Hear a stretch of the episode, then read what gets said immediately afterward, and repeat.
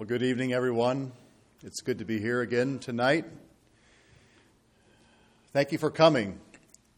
I was praying for you today. I was praying that God would bless you with a good day, and I, I know that He did. I know that you experienced many opportunities to make choices today, and I hope that you chose to praise God and thank God for the moments that He gave you. Uh, it's such a beautiful time of the year, and I really en- enjoyed spending some time outside today. It's wonderful to live in a place where we can see the beauty of God all around us. It's good to see all of you here this evening, and I would like to share a message that God has laid on my heart. It's the kind of message that is often at a time like a week of meetings uh, would be preached on a maybe around a Sunday morning, but I woke up this morning and God had this message here and for for now tonight. So I trust that God will be glorified. We sang in our first song, "To God Be the Glory." Uh, we sang. That's a song we're going to sing later on. Actually, we sang Joyful, joyful, we adore thee, God of glory. And I was impressed with those words. I was going to share this with you last evening that on the table down by, beside the door, I have a book that's similar to this. It is a picture book of our church families. You may have seen it. It's not done professionally at all, and it's. I noticed that even though it says 2022 family picture book, it uh, is already a, a, bit out of date. But it would at least give you an idea of, of some of the, the dear people in our lives, including my family and uh, the people who attend uh, Dunmore East Christian Fellowship. So you're welcome to take a look at that. And when you see those people, you know that those people are very dear to me. This evening, I would like to speak about these dear people as well as the dear people that are here tonight in this gathering. I'd like to speak on the subject of the church. And the title of the message will come from the text that we will look at a little bit later on this evening. I'd like to ask you a question, or several questions tonight. I'd like to ask you Do you love your church? If you're a member here at Mine Road. Do you love Mine Road? I'm not just talking about any church or the church, the universal church. I'm asking, do you love your church here at Mine Road or whatever church that you're a part of this evening? Do you love your church? What are some things that you lo- love about your church? What are some specific things that you love about the church that you're a part of? Could you make a list of five things? Could you make a list of ten things that you love about your church. And I would like for you to do that this evening. I would encourage you to do that if you, if you wish. Uh, if you're writing tonight, you make a list of what you love about your church. And I can look at you and I may assume that you're, you're taking notes on the sermon, but if you're not taking notes on the sermon and you're writing about what you love about your church, I would bless you in doing that. It's my desire tonight that every believer would experience the fullness and richness of church life the way that God intended for it to be. And I would hope that that describes the majority of you here tonight, and that the message that you will hear is one that will bring and be an encouragement to you and will bless you. Some of you sitting here may be contemplating becoming a part of a church like Mine Road, or perhaps you're thinking about a church, this church, and you want to, you're thinking about the possibilities of becoming a part of this church. I would be hopeful that what I share this evening would help you to make what I feel would be a very good choice. There might be some of you who are sitting here tonight who have been through some painful, difficult experiences in your life, and I can identify with some of that. Perhaps there are some of us who are feeling a little pessimistic about church life and the potential of how church should really be. Perhaps we've even looked around at potentials and possibilities in other places around us, and we've thought about um, there might be a church just not so far away that we could love a little bit more than we love the church that we're currently a part of. And I suppose there, there could even be someone here tonight that could have the idea that, well, what's all the fuss about church anyway? We can be Christians without being part of a church. So, for some of those people, if you're here tonight, I have a, a little tougher assignment myself. I have the responsibility to present the Word of God to you tonight in such a way that you could reconsider and have a new and fresh appreciation for church and for this church. And if your love has grown cold, that your love for this church could be rekindled. So, how long is your list by now? The things that you're writing down, if you're writing them down or if you're thinking about them, what would you trade? Is there anything that you would trade for those things? Tonight, tonight I would like to spend the rest of the evening focusing not so much on what we like about the church or what we love about the church, what we think about the church. I want us to focus on what God thinks about the church, what God likes about the church, what God loves about the church. What does He love about the Mine Road congregation? What does God's list look like? And I've, I've made a list thinking from God's perspective, and my list got longer and longer, and, and yet in a way I felt like I was, I was uh, at an orchard picking apples from a, a, tree with many, many beautiful apples, and I could just pick a few. And but this one looked good too, and that one looked nice, but I could just I had to limit myself to just a few. And I promised the Lord tonight that I would be very mindful of him, and when it's time to end the list, that I would do that, and hopefully that you will get your school students to bed in good time. But I want to talk about the things that are important to God. And I want to ask you to turn in your Bibles tonight to Ephesians chapter 3. We'll be looking at the book of Ephesians, and the things from God's list tonight come from the book of Ephesians. And our text contains the uh, title of the message tonight. Ephesians chapter 3, I'm going to read verses 20 and 21.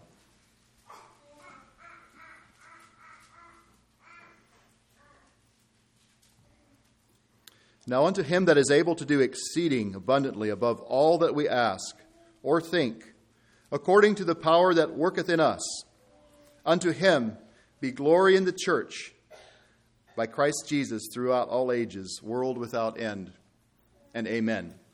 So, my title tonight is Glory in the Church. And I'm going to read these verses in several other versions. The ESV says, Now to him who is able to do far more abundantly than all that we ask or think, according to the power at work within us.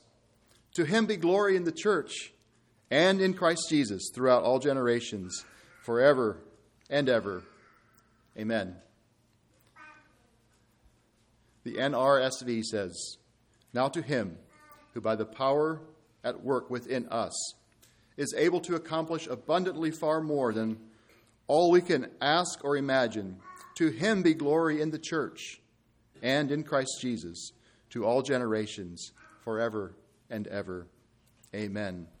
Glory in the church.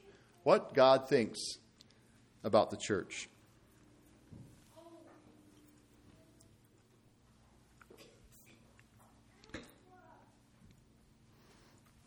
I want to, to tell you tonight that from Paul's epistles, it's evident that Paul always likes to connect doctrine to practice. And we believe that to be true, that what we believe in our heads ultimately needs to be carried out with our hearts and with our hands.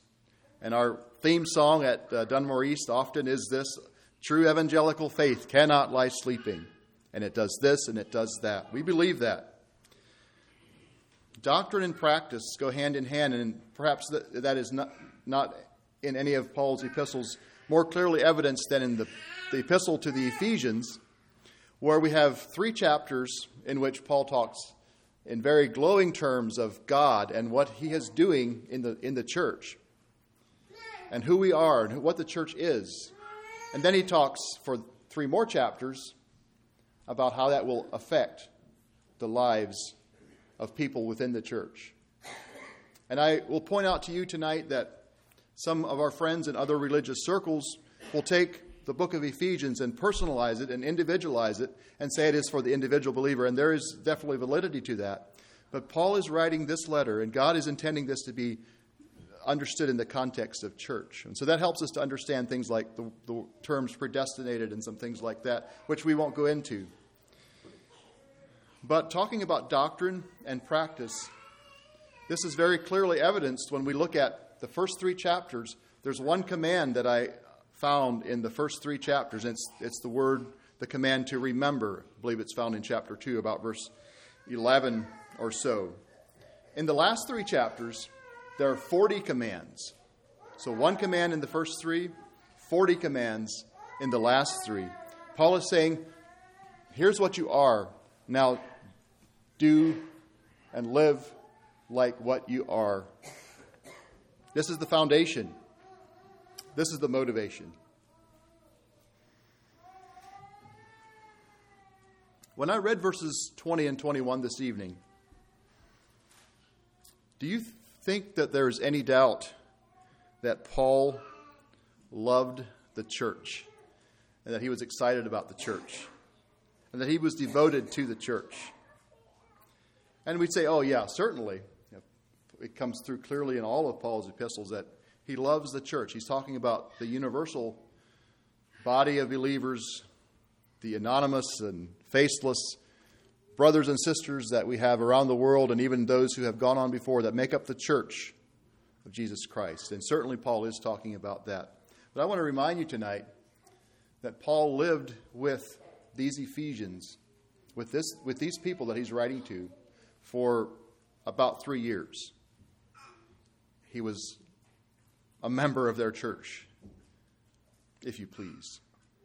And we can find a little bit of the story of that in the book of Acts chapter 20, where when Paul is returning to Jerusalem, he comes through close to Ephesus one more time, and the Ephesian elders come to meet him, and Paul talks with them. And he tells them many things. And he says, When I lived among you, I labored with my own hands, and I worked night and day, and I had tears, and I gave myself. And he says, I spared nothing for you that was good for you. Paul was devoted to the church at Ephesus. Now, I know God's call in Paul's life meant that he went from one church to another location to another location, but I certainly believe he was a faithful church member while he was there at Ephesus.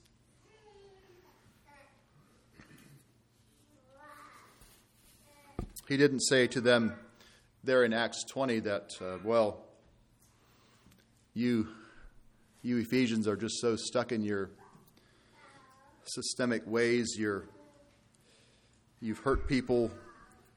You're too liberal. You're too conservative. The church at Ephesus is too quiet. The church at Ephesus is too noisy. The church at Ephesus is too inward focused. The church at Ephesus is too outward focused.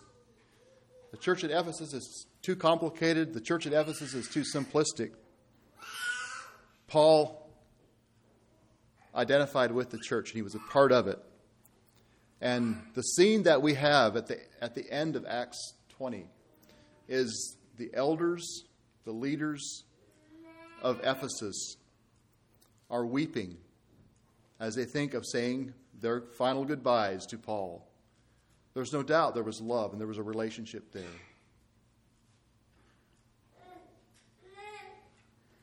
Paul didn't change churches on a whim and for his own personal reasons. I'd like to talk about glory tonight. The glory of God that we sang about this evening in the first song is found many times in Scripture and it's woven throughout Scripture. And it's not easy to define glory, the glory of God. It's not a real easy thing to say, well, what, how would you describe the glory of God? Uh, is it a person? Yes. Is it a place? Well, well, yes. We talk about glory. Is it a condition or an attitude? Yes. It's all of the above, but it's it's not that easy to define. Martyn Lloyd-Jones says the glory of God is something which no man can define, but then he goes on to try to define it and says the glory of God is his essential and ultimate attribute. It means his greatness, his splendor, and his majesty.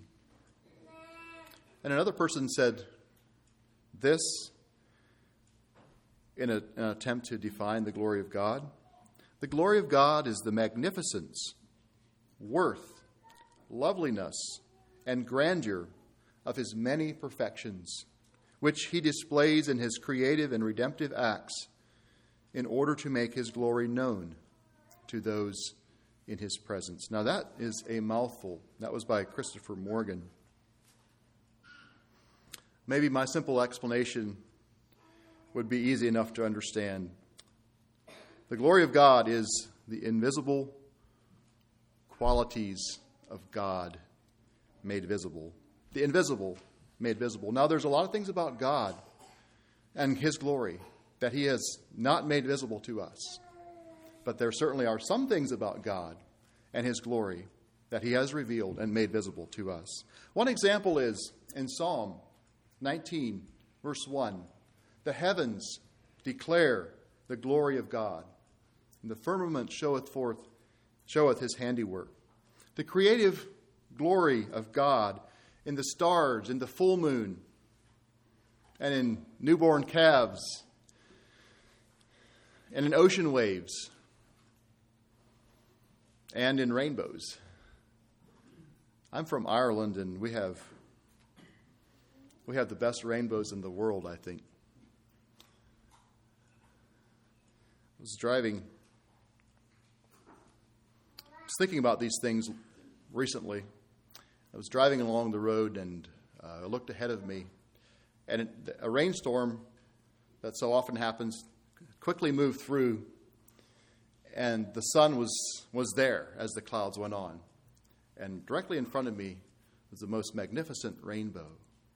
And I was thinking about these things. And it dawned on me that, well, that's the glory of God. And it took certain conditions for that to be revealed to me. And there it is beautiful, vibrant. So, the question for us then is how is the glory of God, the invisible glory of God, made visible by the church here at Mine Road.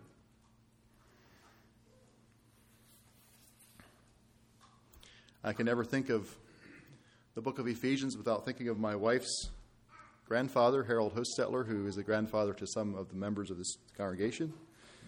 Um, he loved the book of Ephesians. And I remember the few times that I heard him speak, when he spoke from the book of Ephesians, you could tell that he loved the, the book of Ephesians. So I'm thinking about him tonight as I, as I preach. Because I'm, I'm taking my list from Ephesians tonight. The glory of God, how is it made visible? By you here at Mine Road. Well, here's my list, and I'll get started. Grace. Grace tonight is glorious in the church. And I'd like for us to look at chapter 1, verse 6,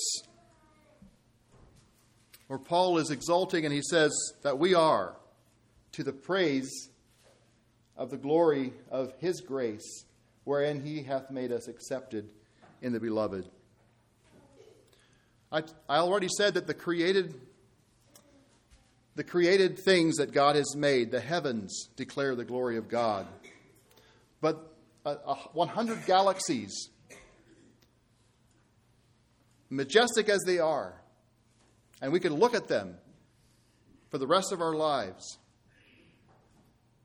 And while we see God's glory displayed there, We can never see, and they can never communicate to us the glory of God's grace. Why? Because grace is a thing that involves people. People that were dead in trespasses and sins, people that rebelled against God, people that turned their backs on God. It involved a Redeemer. It involved Jesus, the Son of God, coming to earth and living a sinless life, dying a cruel death, then being raised to life. And we enter into that resurrection with Him. And that's the grace of God. The fall leaves in all their splendor cannot testify to us of the glory of the grace of God. But we can as a congregation, certainly as individual believers. But it gets even better as we are together as the body of Christ, as a church. This is a way in which the glory of God's grace is put on display for God's benefit, because God is a God who is seeking glory, and for our good. We are living demonstrations of the grace of God as we exercise it with each other. My senior minister and brother, my mentor, Dan Yoder, has told me more than once we need grace. We need grace if we're going to be a church. We need grace to be a church. That's not somehow at the expense of truth but in our relationships with each other, like, like Paul will tell us a little further on in Ephesians, we need to speak the truth in love, always in love, being kind one to another, tenderhearted, forgiving one another, responding with grace. And we have, we're always put to the test on this. This just this morning at five o'clock, I got a message from someone here across the ocean and uh, it was my responsibility to, to help sort through some issues of grace and, and graciousness. And later I was reflecting on that and I had my, my daily call with my wife, and I began to talk about that situation. And I realized, after hearing my voice raise and, and, and talking about one of the people involved, that I wasn't, while I was an instrument of grace, I was to be that I wasn't feeling very gracious inside. I was feeling a little irritated.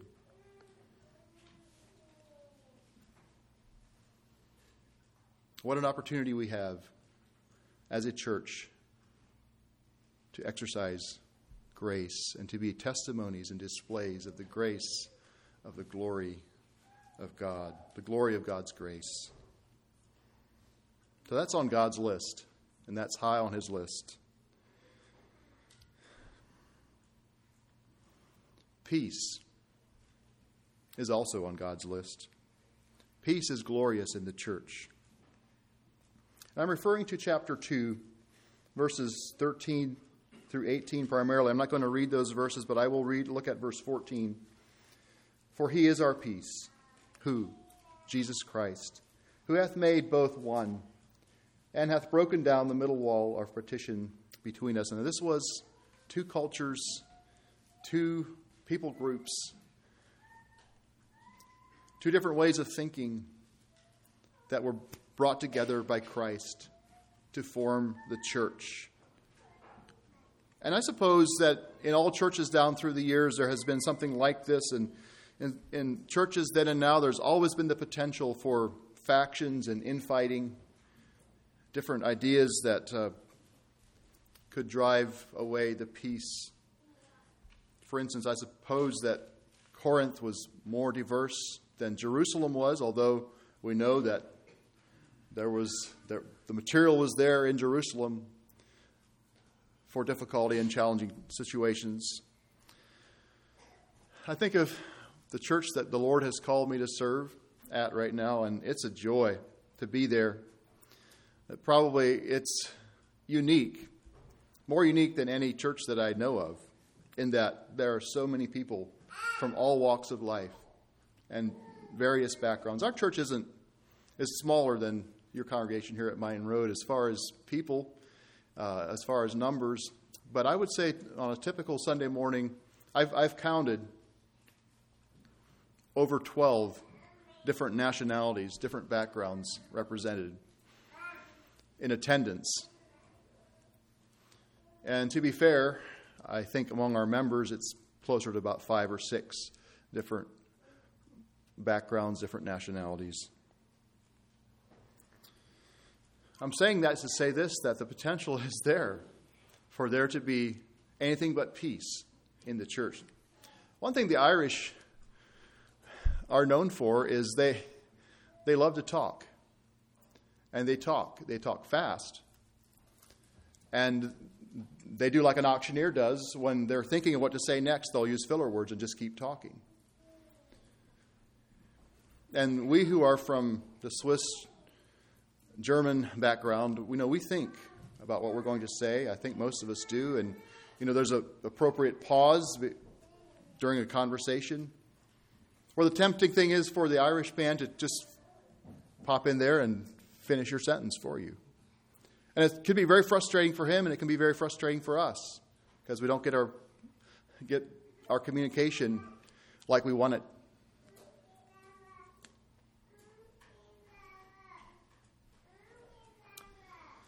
In a church, we're not clones. And if someone is thinking, well, I'll find a church where, you know, you, you know the, the, the thing about finding the perfect church and it won't be perfect after you get there. Well, if you could find a church that has just exactly the right formula and interest group that you would just fit in because everyone around you would just be so much like you. That church could not bring the same glory to God that the church does that Paul talks about here, where Christ is our peace. And the only reason that we're together is because of Christ. And I know and we, we have families, you know, we, we have common interests, there's a lot of things that we enjoy. We have the same thing there in Ireland. There's people that are there, they love our singing, they love the teaching, they love the school, they love the fellowship with the youth group, many things like that. But you know, if it cannot be said that Christ is our peace, then this group, or any group, any church, does not bring glory to God. Peace is what it is through Jesus Christ, and God is glorified by that. Is there peace here? Are we at peace with each other? Remember, Jesus has come. He's slain the enmity, the hostility that could be between us. The wall is taken down. Well, next on God's list is His presence. God's presence is glorious in the church. I'm taking this from chapter 2, verses 21 and 22 where it talks about the church being the temple of God, a place for God to dwell. Now, we read elsewhere in the Corinthians that we as people, we as individuals, you as a believer, are the individual temple of God, and God's Spirit dwells in you. But here you see it, in whom the whole in whom all the building fitly framed together groweth unto an holy temple in the Lord in whom ye also are builded together for an habitation of God through the Spirit. This is the place where God dwells as we're built, built together, all the different parts, all the different and unique temples of God come together to form and make a temple where God dwells. You see the beauty of that. If one of those members, if one of those personal temples is not here, decides to leave for no good reason. Wouldn't that be a building block that, that God would really want to use in his temple that, that is not there and would maybe hinder that building from growing unto a beautiful temple in the Lord? God dwells among his people. Ireland is filled with beautiful buildings, cathedrals. We love to visit them. Testimonies to the efforts of man to build something for God, but they're they're amazing works of art.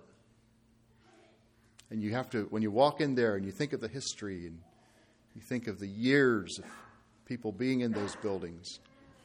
But I have already gone into a, a corner of the choir loft and there's a dead sparrow laying there.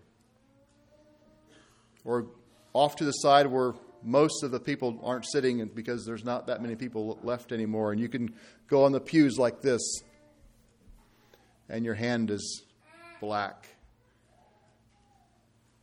A testimony of the work of man. But God doesn't dwell in temples like that. God dwells with his people. Here at Mine Road, God's presence is glorious in the church. Service is another thing that's on God's list. Service is glorious in the church. And this is from chapter 3, verses 1 through 8. Just going to read snippets of that. Paul says in verse 1, I am the prisoner of Jesus Christ for you. Verse 7, he says, I was made a minister. And get this here in verse 8 I am less than the least of all saints. I've thought of that. I thought this when I read that. Okay, Paul, if that's how you describe yourself, and I think Paul was fully honest when he said, I am less than the least of all saints. Well, where does that put us? Less than the least of the least of all saints, I guess.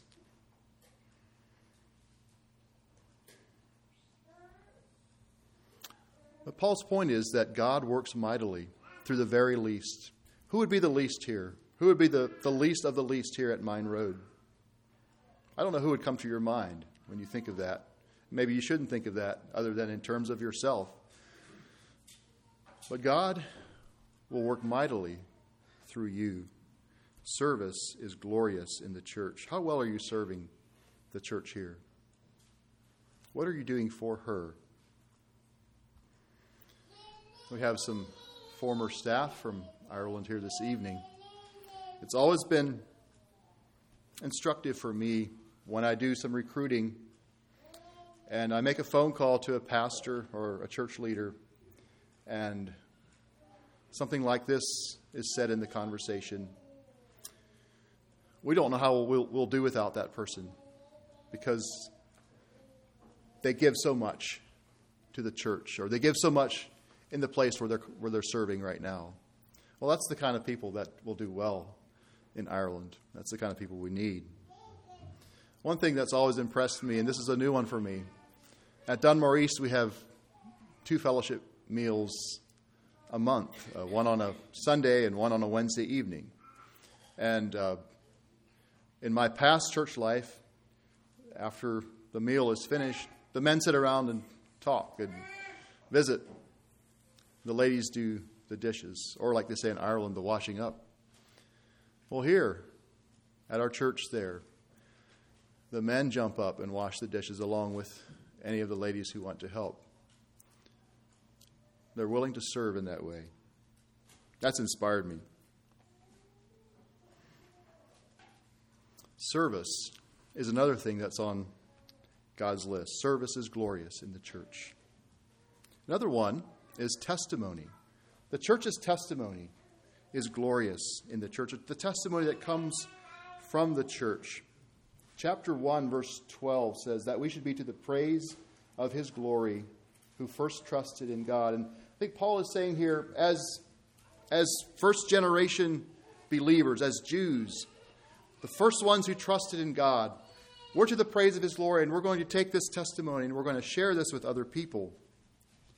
Then, then he goes on to say in chapter 3, verse 8 Unto me, who am less than the least of all saints, is this grace given, that I should preach among the Gentiles the unsearchable riches of God, and to make all men see what the fellowship of the mystery, what is the fellowship of the mystery, which from the beginning of the world hath been hid in God, who created all things by Jesus Christ, to the intent that now unto the principalities and powers in heavenly places might be known by the church the manifold wisdom of God.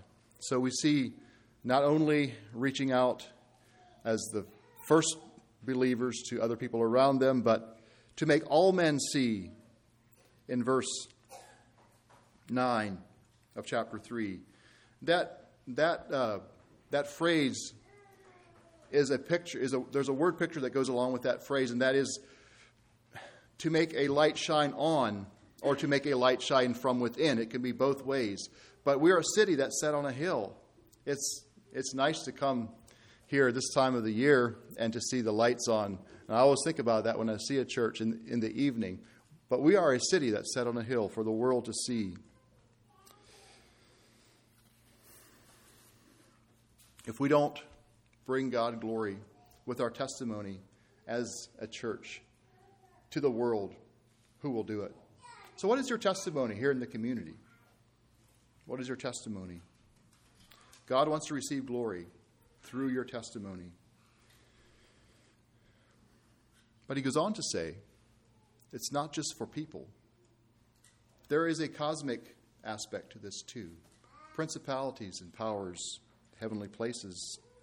He's talking about, I believe he's talking about angels, and we could get into it. Is he talking about the good angels, or is he talking about the fallen angels? Well, I certainly know one thing that what we do is making an impact in the heavenlies.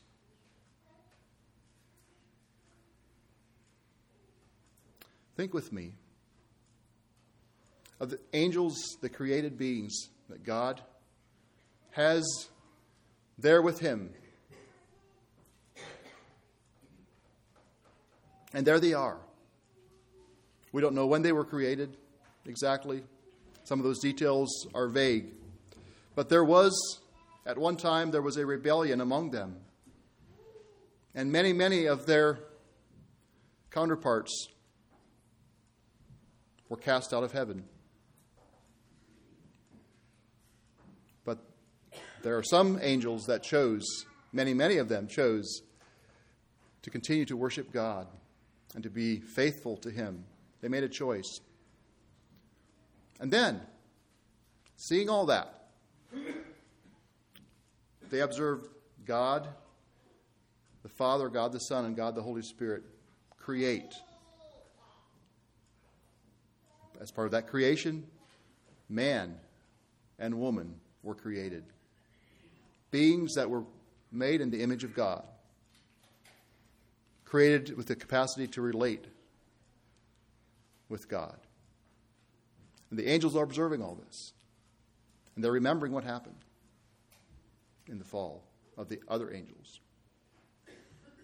And then they see it the rebellion, the disobedience. And here, once again,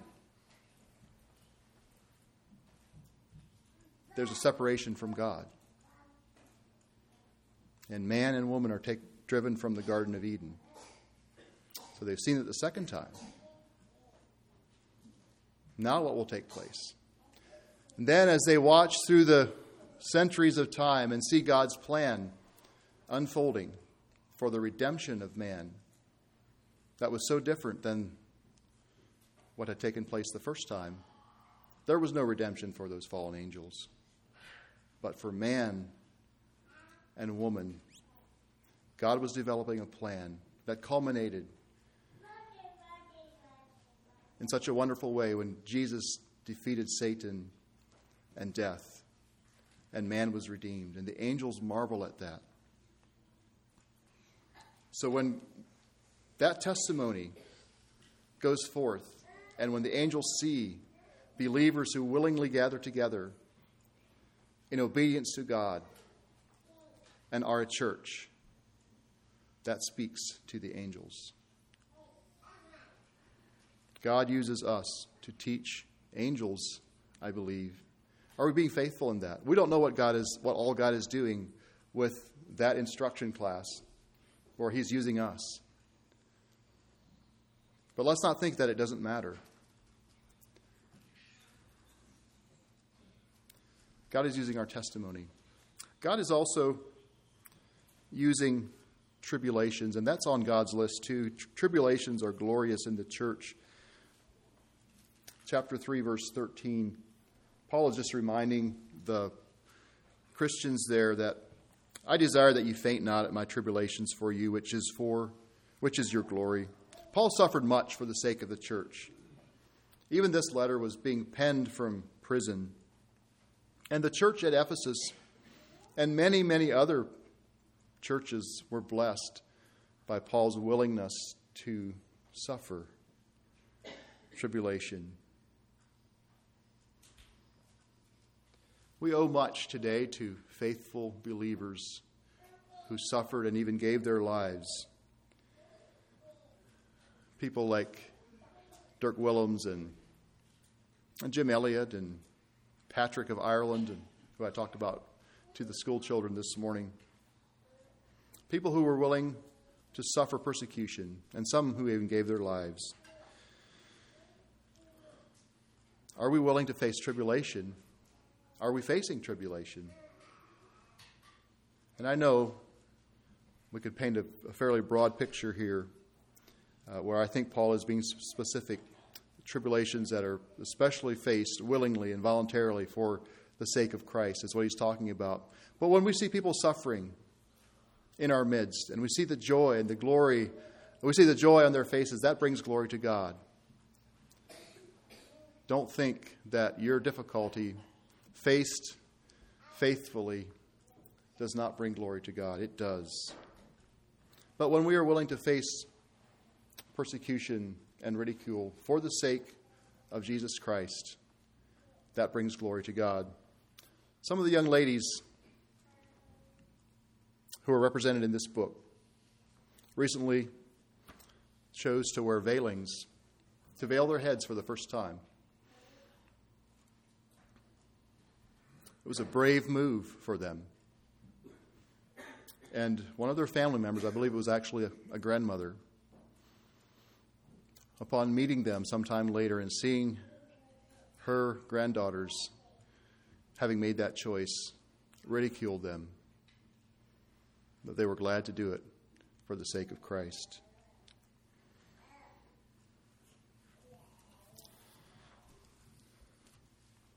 Something that's very glorious in the church, and this is on God's list too, is unity.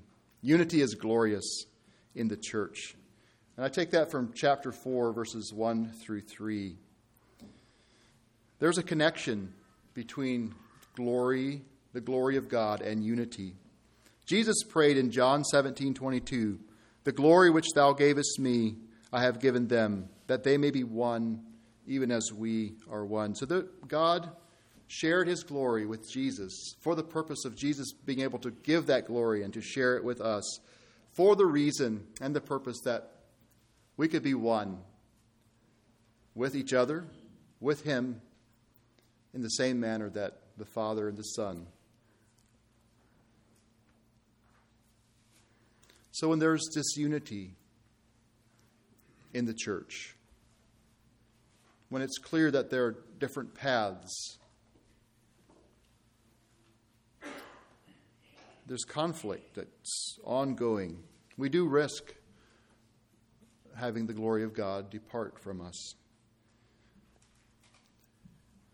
And certainly, we, we are constantly working through the challenges of being sanctified and allowing God to bring us closer together. That's part of church life. But how selfish we are when we rob God of the glory that is due his name by our own petty wishes and desires, and we fail to commit to living in harmony with each other. Some things about unity. Ephesians 4 3 says, endeavoring to keep the unity of the Spirit in the bond of peace. It's not our unity. It's not something we can create. It's something that has been given to us by the Spirit of God. If we're part of this church, the Spirit of God has poured out unity into this church. It's our responsibility. It's my responsibility. I need to take responsibility for this to keep the unity. Endeavoring to do so. That's endeavoring is it's something that is going to require work. It's hard. It's not just going to be something that I can just put on the back burner. In every situation, will this bring unity? Will this contribute to unity? It's my responsibility. Endeavoring to keep. In Ireland, we have many, many castles. And uh, we have many, many ruins. It's interesting. You can be driving along and you see a pasture, uh, a pasture full of sheep or cows. And in the middle of that pasture, there's, there's a, the remnants of a castle that might be five, six hundred years old or older. And often what's left of the ruins, more than anything, is what is called the keep. Castles had keeps, and they were the, the place where the walls were the thickest, the battlements were the most secure. It was the place where the valuables were kept. And when all else failed and the, and the oppressing foes were coming in, that's where they went to be safe. It was the keep. And with that same guardianship, we need to keep the unity of the Spirit in the bond of peace. Well, sanctifying love is also on God's list. It's glorious in the church, and that is found in chapter 5, uh, verses 25 through 27. We see there that Jesus loved the church as his bride, he gave himself for her salvation. But Jesus also loved the church not only for salvation, but for sanctification. He's washing it and cleansing it so it could be a sanctified church. And this body, this body, is just such a great aid, is such a great help in that sanctification that Jesus wants to do within us personally. Personal sanctification is so important. But that, in turn, as it's done in the setting of a church, helps the entire church to become more like Jesus, because that really is what sanctification means. It's a, it's a big word, but really what that word means is a growth towards becoming more and more like Jesus. And we can just help each other so much in that. Verses, or chapters 4, 5, and 6 just are just filled with verses that talk about how we can do that. Chapter 5, verse 19 singing together. We're not just singing a solo off in a silo somewhere, but we're singing together and encouraging each other. I know you have a singing culture here. We have one in, at Dunmore East as well. That's just one way in which a church can encourage each other by speaking to ourselves in psalms and hymns and spiritual songs, doing that together. Discipline and discipleship take place within the context of church. Chapter 5, verse 1 and verse 11. The teaching roles, the administrative roles that God has lined out for the church to have in chapter 4, verses 11 and 12, it says, are for the edifying of the, of the body, the edification of us for our sanctification. That's why it's there. We see mutual submission, submitting ourselves one to another. We can't do that off in a lone cell somewhere. And, and we see that in chapter 5, verse 21. And I've Yes, I have. As a pastor, I've had to say, you know what? I have a really good idea. I think this is what we should do. I would I, I think maybe we should we should go in this direction. And I want to lead in that way. But there have been times when someone said, you know what? Maybe that is a good idea, but for now, it's not the direction that we should go. And uh, it's been a blessing to be able to submit that to the body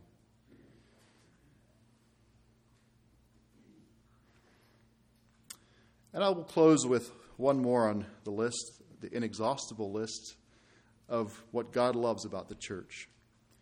Back to chapter 3 and verse 20. Power, God's power, is glorious in the church.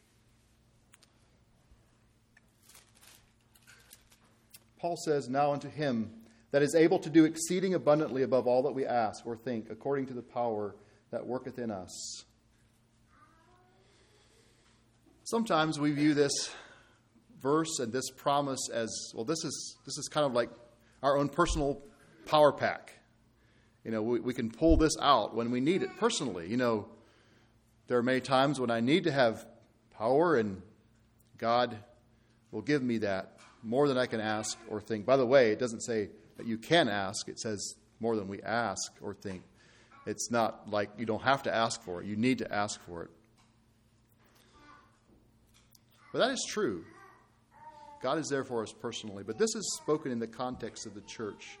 I believe Paul is trying to communicate with us that the power of God, the indescribable power of God that has those ad- adverbs in front of it, but still can't be described because it's more than we ask or think or we can imagine. That's for us, and that works through the church.